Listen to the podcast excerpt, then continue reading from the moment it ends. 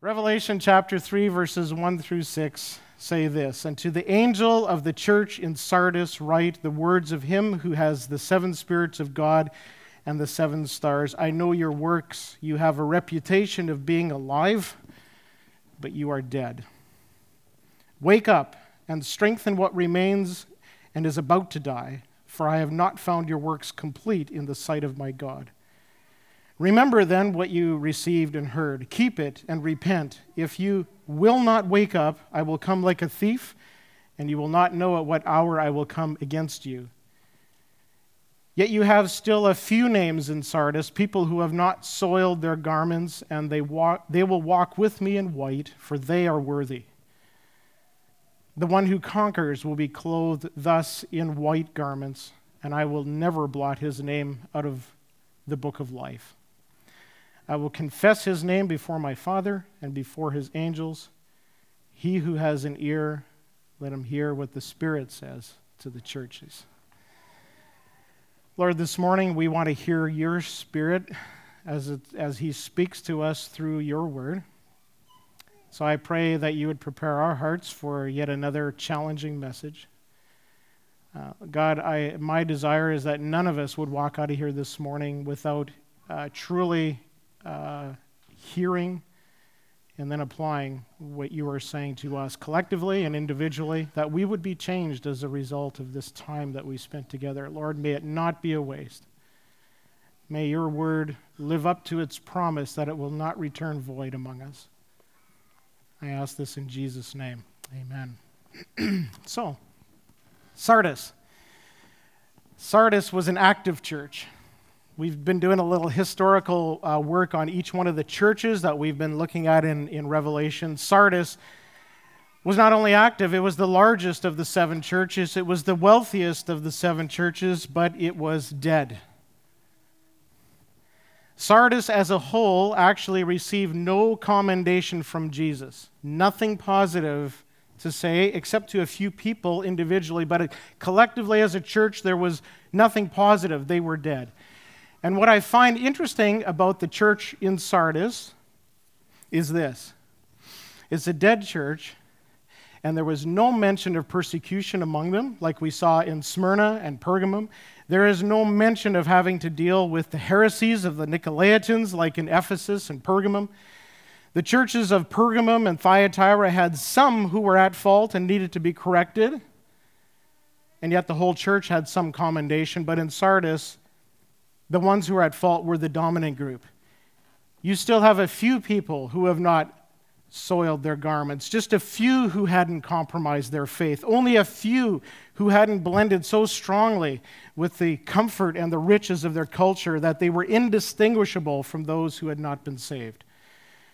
By all accounts, this church was free to meet, it was free to worship, they were wealthy, they were sheltered, they were not experiencing tribulation or persecuted, and they were the ones who were dead. The temptation for the sheltered is always to take things easy. When you're facing persecution and tribulation, you have to be on guard. When you're sheltered, you can let your guard down. They either knew what it looked like to follow Jesus and they were just too lazy to live in grateful response to his grace, or they thought that mediocrity was enough. But for those churches who were leaving everything to become missionaries to the unreached, they knew that mediocrity was not enough. For those churches who were being persecuted for their faith, they knew mediocrity was not enough. But Sardis, in its wealthy, sheltered, casual existence, had become lifeless and useless. Their website, their social media, their technology were top notch. Their bulletin promoted programs happening all over the place. They had such a full calendar. They had a reputation amongst all the other churches of being so alive and vibrant in their city and among the other, other churches, but they were so dead. Do you find this letter so far as unsettling as I do? Let's put things into perspective a little bit. Central Community Church is a relatively large church. Even our campus here in Agassiz compared to a national, a nationwide perspective, we're actually a large church. Collectively, we're huge. I would say that we are a wealthy church, locally, probably, but especially globally. We are a wealthy church. We're not a persecuted church. But at times, we are a busy church. This is not stacking up very well, is it? And it is my assessment that we have quite a few people who are present but not voting, so to speak. Is that too blunt? I, I, I, don't like to I don't like to, you know, sugarcoat things very often. Sometimes I do. I can act a little passive aggressive. I want people to like me, but we need to preach the the word of God as it's presented. We need to say it like it is. The likeness is so perfect here that it seems as if alive. So, how do we know if we're dead, like the church in Sardis, or not? So, this morning we're going to do three things. First of all, we're going to call the coroner. The coroner is a government official who, among other things, is empowered to conduct or order an inquest into the manner or cause of death. That's one of the jobs of a coroner. So today we're going to take we're going to conduct an inquest. Secondly, we're going to call clear. What happens when it, when something that is on the brink of death needs to be brought back to life and you have to take extreme measures? the paddles go on. The person in charge says clear, everybody hands off, and we try to resuscitate. That's what we're going to do today because that's what Jesus is calling. And secondly, we're going to call for a checkup. Five diagnostic questions that we need to ask for continued health in the life of the body of Christ. First of all, let's call the coroner. So here's the inquest. According to a number of sources, 10 contributing causes of death of a church. Are you ready? I hope you don't check too many here, okay? But this is important. We need to take a hard look at what some causes of church death are. Number one, clinging to the past. Number one cause, living in the past. Rest on past ministry success. So, in, in May this year, uh, Central Community Church is going to, actually, we just did pass the 75 year mark. We're, we celebrated just last month our 75th anniversary, but we're officially going to celebrate it in May over the long weekend where we're going to take a, a, look back. By the way, we, we've done some videoing of people who have been around since the beginning. And Art, Isaac, are you here this morning, Art? Too bad.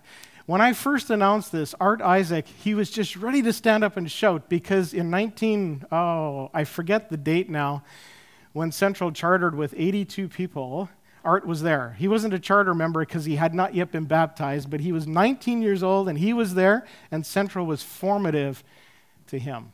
You're going to hear a bit of his story on the video that's going to be shared uh, in May because they did an interview with him last week.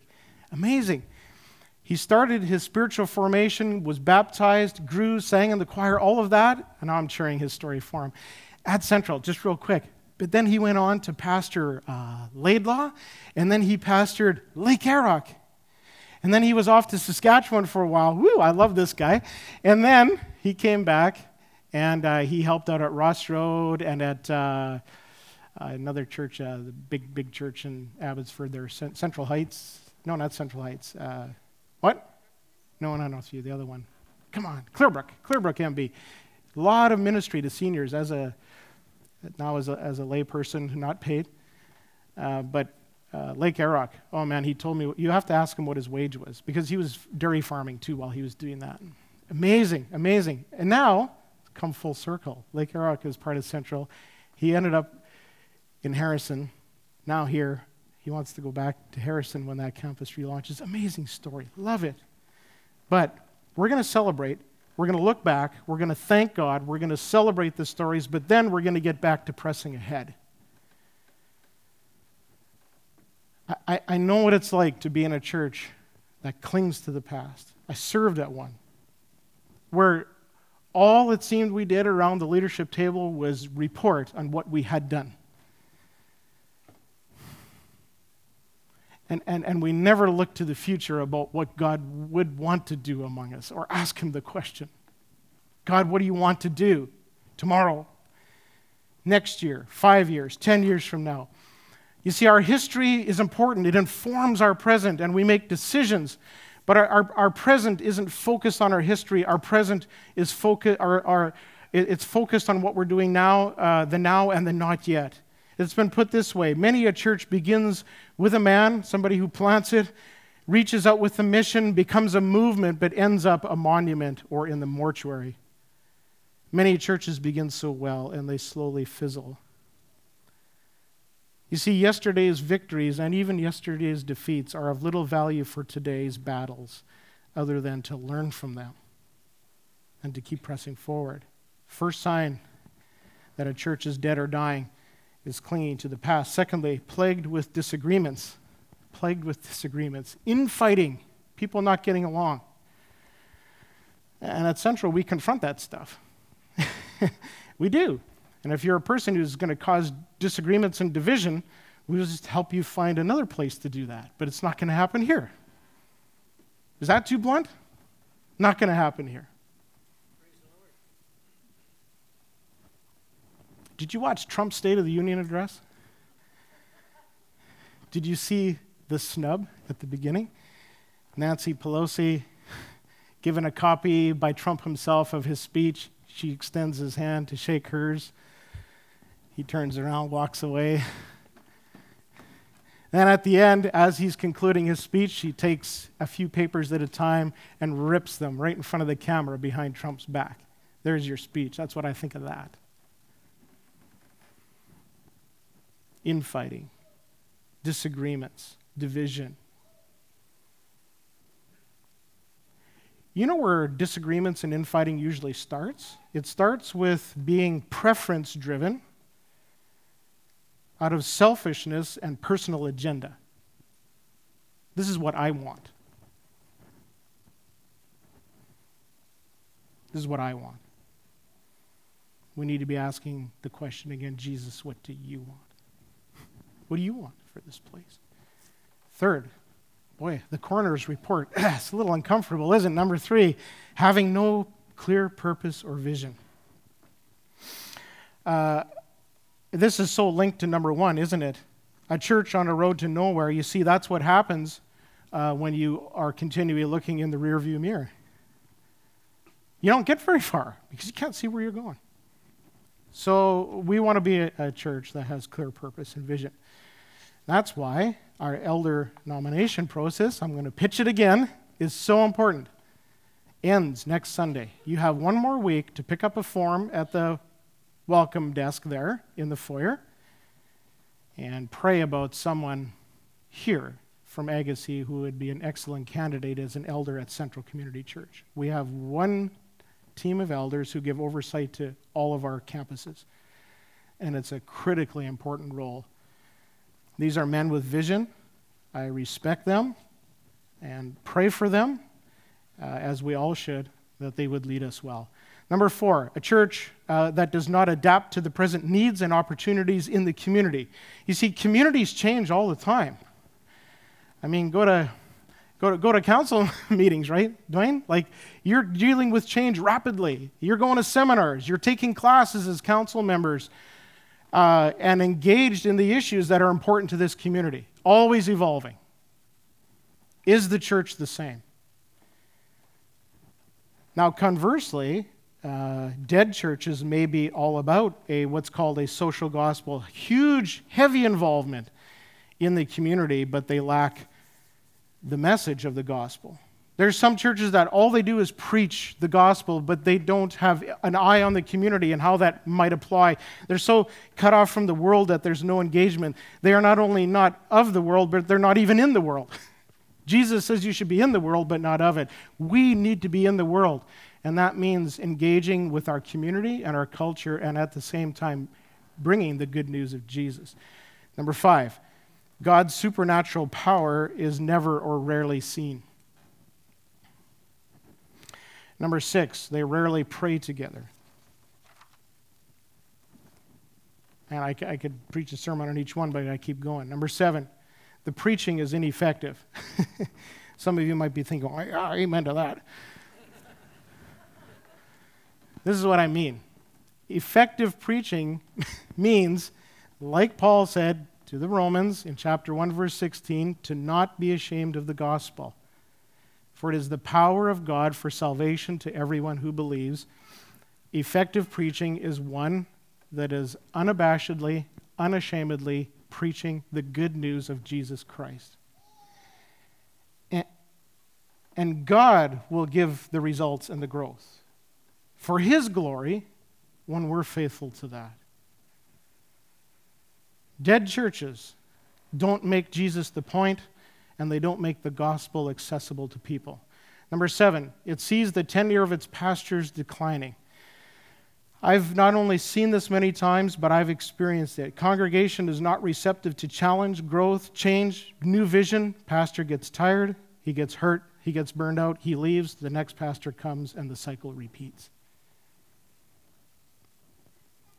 Number nine, love of comfort outweighs love for Jesus.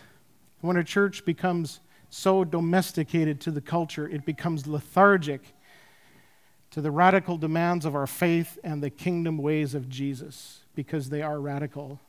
Number 10, the Great Commission has become the Great Omission. This is what Dallas Willard said. There's no emphasis on evangelism or outreach. Few people can remember the last time that somebody was saved. Uh, that's what it means to be stuck in the past where there's no vision and no one is being called into God's work. This is challenging. So, how does a dead church get its life back? So, we need to call clear and let Jesus put the paddles on, okay? So, this is what we're going to do five treatments that contribute to life. The paddles is one. There's all manner of things you can do to resuscitate, none of which I know anything about. I just see it on TV once in a while, all right? That's not reality. This, friends, the, the, the, this next section is good news. This is gracious news. This is the turning point for us. That, that first section was pretty heavy. But a spiritually dead church is not without hope. I, love what uh, Pastor Ken says in Freedom Session.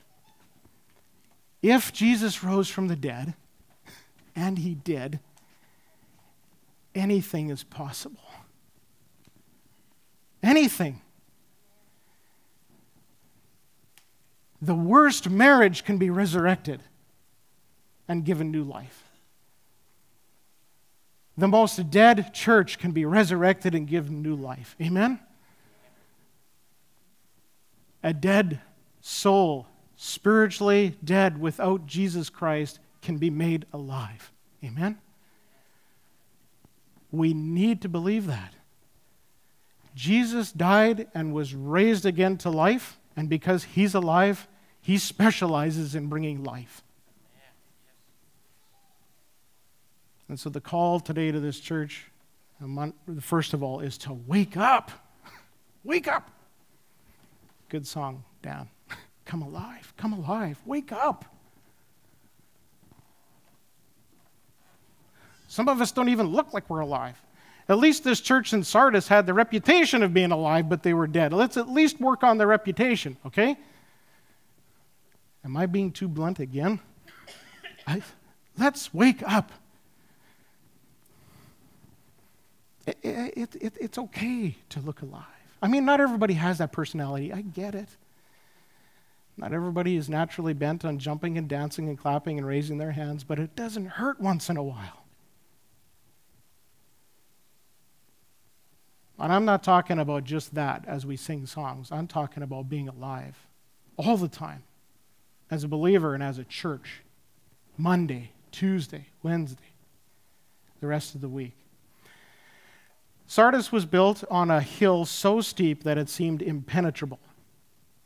But it was captured twice, once in 549 BC by Cyrus the Persian, and once in 218 BC by Antiochus. On both occasions, enemy troops scaled the cliff at night to find that the Sard- Sardians had not even put guards on duty. They thought they were safe. So Jesus must have had that in mind when he writes in verse 3 If you will not wake up, I will come like a thief, and you will not know at what hour I will come against you.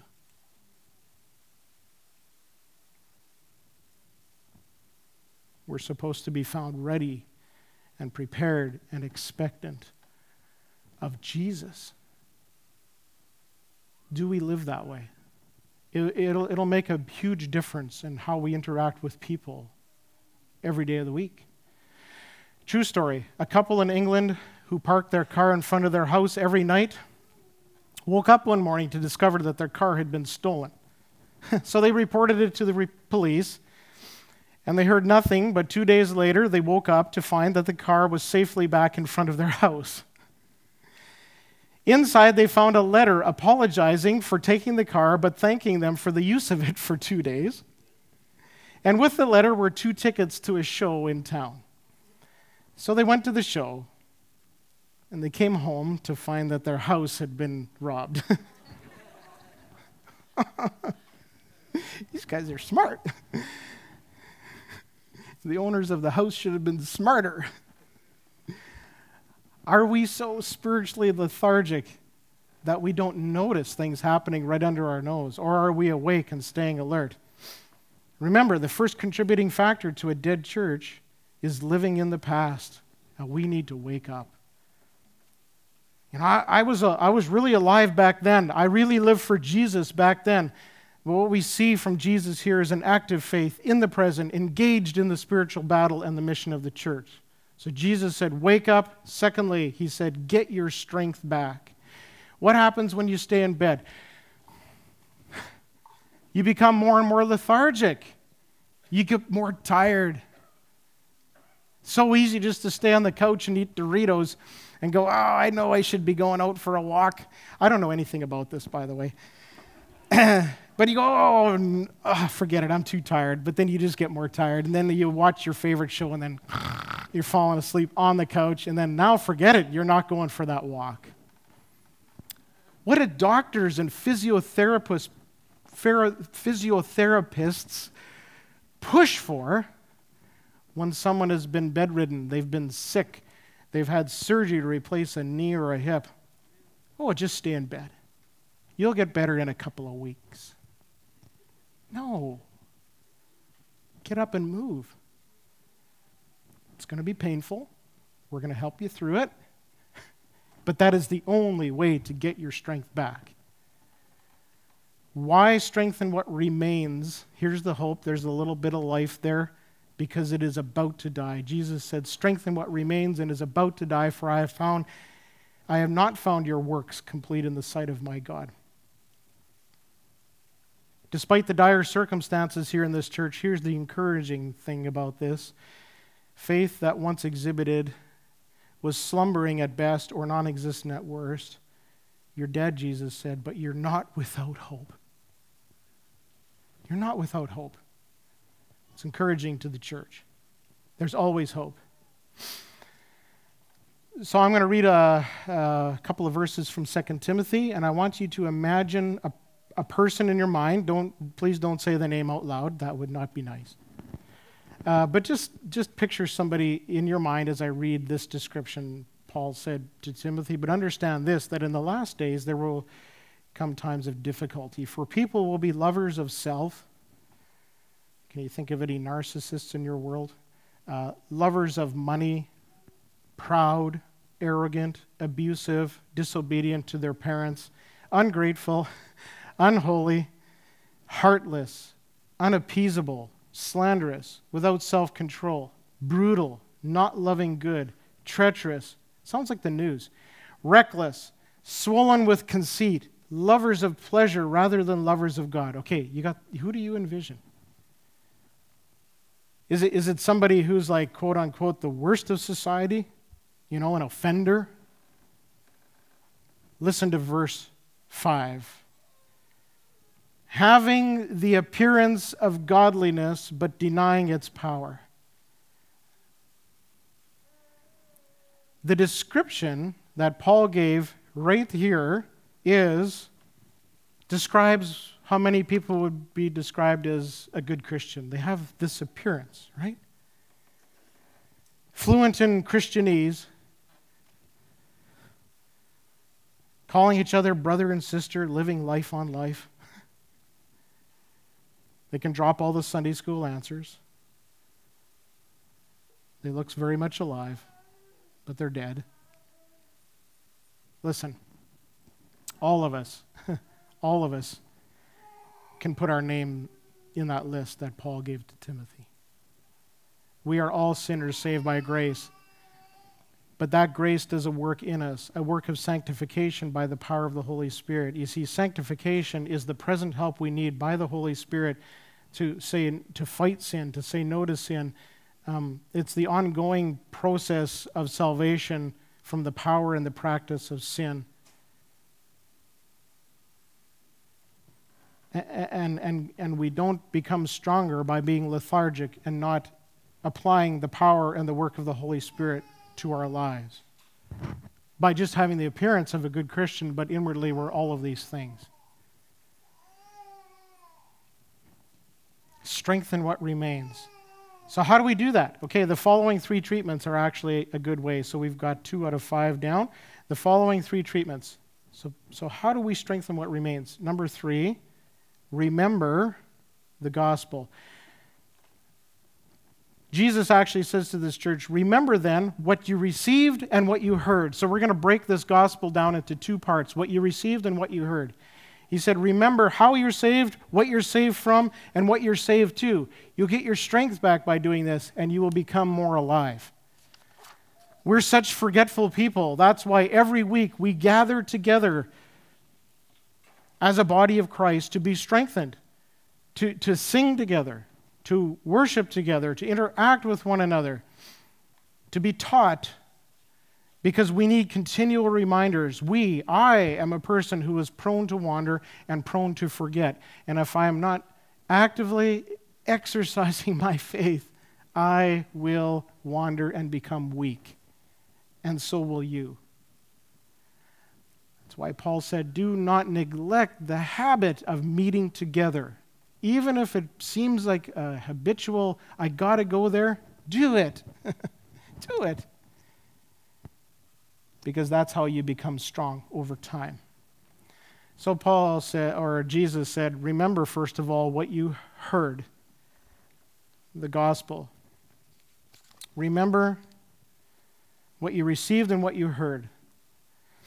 So you remember the gospel by rehearsing the gospel to yourself over and over again. And we need to be uh, uh, gospel fluent people in our culture so that when the opportunity comes, we will know how to answer.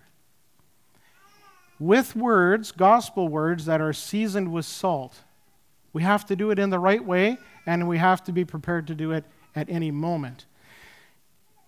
This is what we need to tell ourselves over and over again Jesus lived the life that I couldn't live. Jesus died the death that I should have died.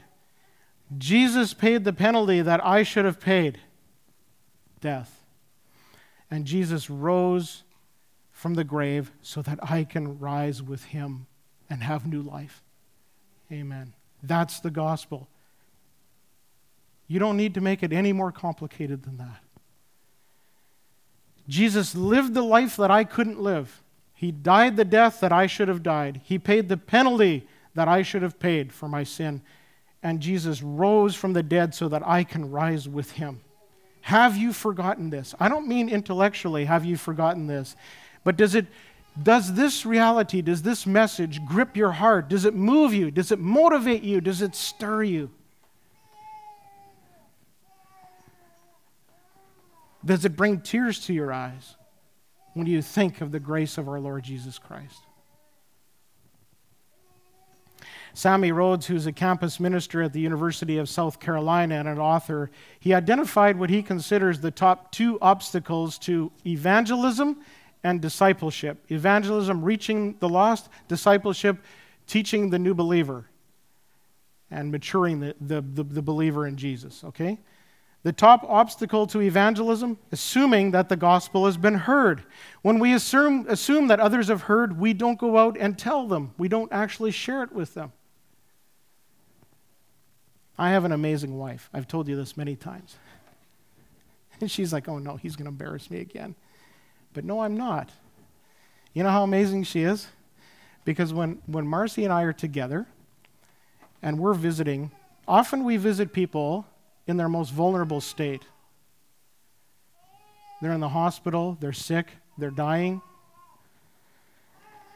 And in those situations, we go visit. Somebody has a toothache, maybe you should go see the dentist. Don't call me, okay? ah, just kidding. Tell me about it, I'll pray about it, all right?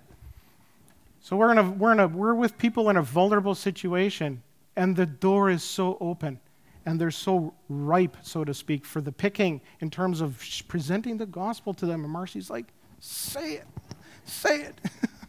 or later, if I don't, she was like, how come you didn't say it?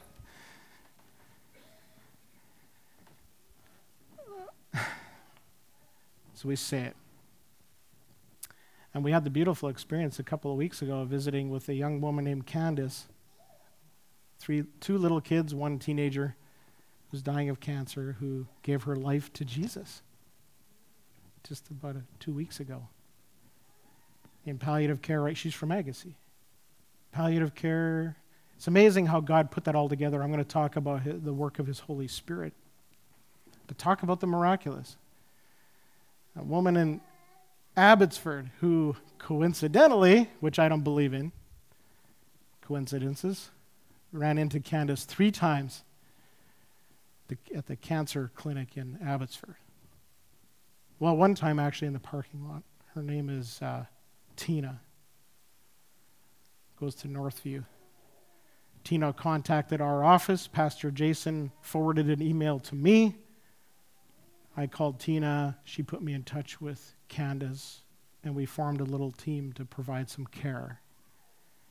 And Candace, right now, this is so cool, is so excited about her new faith. She's telling everybody about it that comes into her room. She her, her auntie and her cousin came from the Yukon, which is where she's from.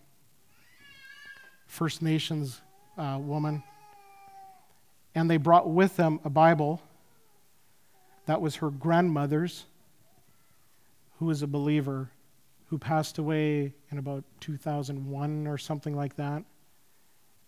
And they gave it to Candace. And every time we walk in the door, she says, Oh, my Bible is over there. My Bible is over there. And we read and we pray. And she's so excited about this. It just brings life. This is what brings life to me. You know what sucks the life out of me? People who whine and complain because they don't get what they want. That sucks the life out of me. But what gives me life is when I have an opportunity to share Jesus with somebody and read the Bible with them and pray with them and see their excitement of their new growing faith blossom. Does it, does it do that for you? Top obstacle to discipleship. So that's evangelism. Top obstacle to discipleship, assuming that the gospel has been remembered.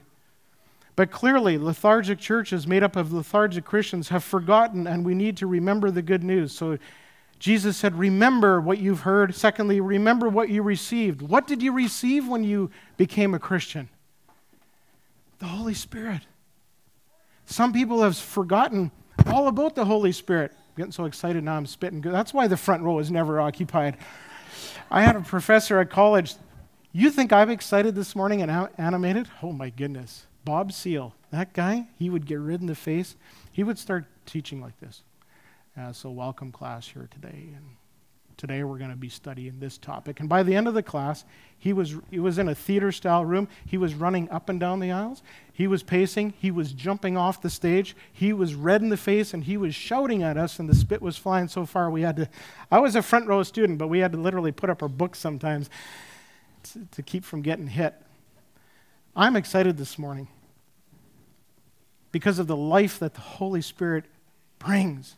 Sardis is dead because their lives are void of the Spirit. Jesus said, The words of him who has the seven spirits of God and the seven stars. We've talked about this. The seven stars represent those angels, right? And And the candlestands are the churches that can be removed by Jesus or set up. The seven spirits is not now the, the, you know, the nine members of the Godhead, but it is the perfect, complete, perfect Holy Spirit. Remember? The number seven, completion, perfection. God has given us Himself, His perfect Spirit, in our, to live in our lives, that we might become alive and that others might come alive. Uh, George Barna, he's, a, uh, he's a, an American Christian pollster.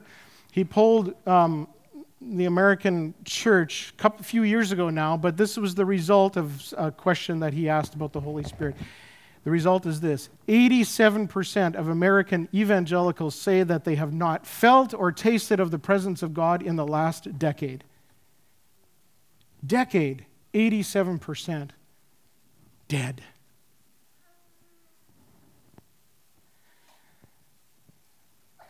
Let me be blunt again. Is that you? Is that me? When's the last time that you had an encounter with God? When is the last time that you've sensed the power and seen the power of God in you and working through you? You prayed for healing for someone and God healed them. You shared the gospel with someone and they were receptive. You sensed the Holy Spirit guiding you to say something to someone or do something for someone and it was exactly what they needed. It wasn't a coincidence. You were in a situation that w- uh, otherwise would have seemed hopeless and desperate, but God gave you a sense of calm and peace, and you knew that His Spirit was comforting you and working in you. But it's so we don't live there day to day, or very often not at all, or as the poll says, maybe not even for a decade. Perhaps some of us have rejected the gentle nudges of the Holy Spirit for so long we don't really even sense His presence at all anymore because we continually quench the work of His Spirit in our lives. That's a dangerous thing. All of a sudden, God will stop speaking to us. So Jesus said, Strengthen what remains and remember. Number four, hold on to the gospel. Remember then what you received and heard you received the Spirit, you heard the gospel, remember now, keep it. Hold on to it. It takes intentional effort not to drift. Drifting happens without us realizing it. We can drift into compromise. We can drift into doctrinal error. We can drift so fast. It takes effort to stay straight and to hold on. Uh, we don't. We've had a little bit of snow this winter, but nothing really like we have. We haven't really experienced any true blizzards. There's certain areas where it can blow pretty hard, where we can't see and we can drift. Because remember, snow drifts; they drift, and we drift with them. One time, uh, Marcy and her and her family, when Marcy was uh, a teenager or a girl, whatever, went to Calgary for Christmas. They had relatives there on the way back, hit a blizzard. We're talking a blizzard where you cannot see in front of your car, blizzard. In order to make any progress at all, they didn't want to stop, but they had to, they had to crawl at a walk pace and uh, took turns. Uh, driving and having one person walk along the edge of the ditch just so you could like the, all you could see was them right at the front bumper like right there. That's all you could see. And that person walked just to keep the car from going into the ditch. Because we just you just end up there. If you're not intentional and do something if even if it takes something radical like that in your life to have a friend walk with you that you don't go into the ditch do it. Hold on to the gospel Paul said to Timothy, Watch your life and your doctrine closely. This is what you received and what you heard. Your life and your doctrine are so important because if we don't watch it, we drift. And when we, and when we combine uh, not watching our life and our doctrine closely, uh, it is a deadly combination. We aren't merely to receive Jesus, we're to cling to him from there, that point on. That's why Jesus said in John 15, Abide in me as I in you. A branch cannot bear fruit by itself unless it abides in the vine, neither can you unless you abide in me. We need to cling and abide in Jesus. And finally, we need to repent. we can't get away from this, friends. Five out of the seven churches, Jesus calls them to repentance. Wake up. Number one, strengthen what remains and is about to die, for I have not found your works complete in the sight of God. Remember then what you received and heard. Keep it, number four, and repent. That's verses two and three. Repentance is simple. So hard to do, but it's, it's such a simple concept. Do you know what repent means? It means to stop, to turn around, and, and, and change and go the other way. Stop where you were going. It leads to the ditch. You'll drift there. Change your direction in attitude and in action. That might mean to stop a sin that keeps you from passionately following Jesus and makes you impotent and powerless and dead. Some of us need to repent of the mindset that we don't need to repent. Oh, I don't need that. Unbelief, disbelief is the most dangerous thing. And we need to repent of an attitude that says we don't need to repent because that denies a critical tenet of the doctrine of sin, because, which is this all have sinned and all fall short of the glory of God. If you think this morning that you are not a sinner, you are a liar.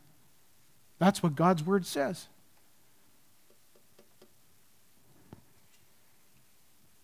Some people look at repentance in a very negative light. It's an indictment in how they're living and a threat.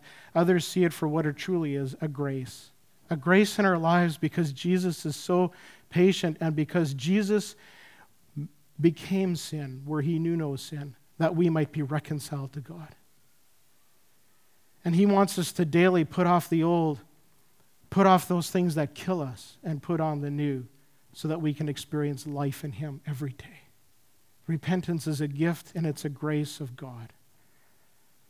Jesus began his ministry by declaring, The time is fulfilled and the kingdom of God is at hand. Repent and believe in the gospel. Direct quote from Jesus. So Jesus said, If you will not wake up, I will come like a thief, and you will not know at what hour I will come against you. I don't think it's a reference to the second coming of Jesus, but Jesus coming in judgment. And it's gracious of him to give us this warning and time to repent, but the opportunity doesn't last forever. So this morning, would you consider repenting? That you might come alive. Are you experiencing deadness of soul and heart and action? Repent of that and come alive. And the promises in this scripture are so rich. Verse 4 they will walk with me. Ah, oh, sweet fellowship and communion with God. This is a picture of community. They will be clothed in white garments. He says it twice. It's a picture of, he says, because they're worthy. It's a picture of our worth and our purity in Jesus. He will clothe us with white garments. And, and the last promise that Jesus gives here is security when we repent, we return to Him. He says, I will never blot His name out of the book of life. It's an image of, of being held by Jesus. Imagine Jesus having your name actually written down in a book, and that He will one day turn to God the Father and to all of the angels that are with Him and say, I, I know her. I know her. Her name is Susan. Hey, hey, I know him. It's written down. Eldon is here. I hope I hear that one day. I long to hear that. This is the Christian hope. And so we need to call regularly for a checkup. And my wife is probably laughing at me right now because I don't do doctors. I hate checkups. Just being honest. How many of you like to go for the checkup? Nope. But these are the questions we need to ask. Number one, what place does Jesus occupy in my life? Who is on the throne? Number two, am I living up to my reputation? Pun very much intended. Jesus said, You have a reputation of being alive, but you are dead. Are you living up to your reputation? If your reputation is being alive, are you really alive? Number three, are my works hiding a dead heart? Am I just doing things so people don't see what's in here? Number four, if Jesus were to take a spirit away from me, what would it make any difference? Ask yourself that question. When was the last time I shared Jesus with another person? I want to quote Chuck Swindoll. It's going to be on the screen. Love this preacher. He's been around a long time. Swindoll said, A dead church lacks evangelistic and missionary zeal. Turned inward on their own needs, preferences, and comfort, unhealthy churches give half hearted attention to the conversion of the lost. In contrast, living churches devote time, resources, and energy to both local evangelism and worldwide missions. In the message to Sardis, we saw Christ revealed as the life giver. He alone grants spiritual vitality to those with a comatose or dying faith. In light of his urgent alarm to Sardis, all of us who tend towards spiritual stupor must turn from stale religious routine and embrace the abundant life only Jesus can provide. He extends a sincere invitation to you right now. If you feel the stiffness of spiritual rigor mortis setting in, take Christ's word to heart. Wake up and declare your devotion. He who has an ear, let him hear what the Spirit says to the churches. Let's pray. And then we're going to sing that song, I think, Dan, again. Sing it again. Come on up. Lord, you are so good because you take what is dead and you make it alive. It is your specialty, and we praise you that only you have the ability to do this. And Lord, we acknowledge that it's only you that has this ability. We need your help. Make us alive. Make me alive. Make this church alive. I, I so badly want to see more and more new believers fill this place. That we might have the joy of seeing life here and to be able to disciple them in a walk with you. Lord, open doors for the gospel. Open hearts to receive the good news. Open our mouths to declare it boldly. Bring us life. In Jesus' name, amen.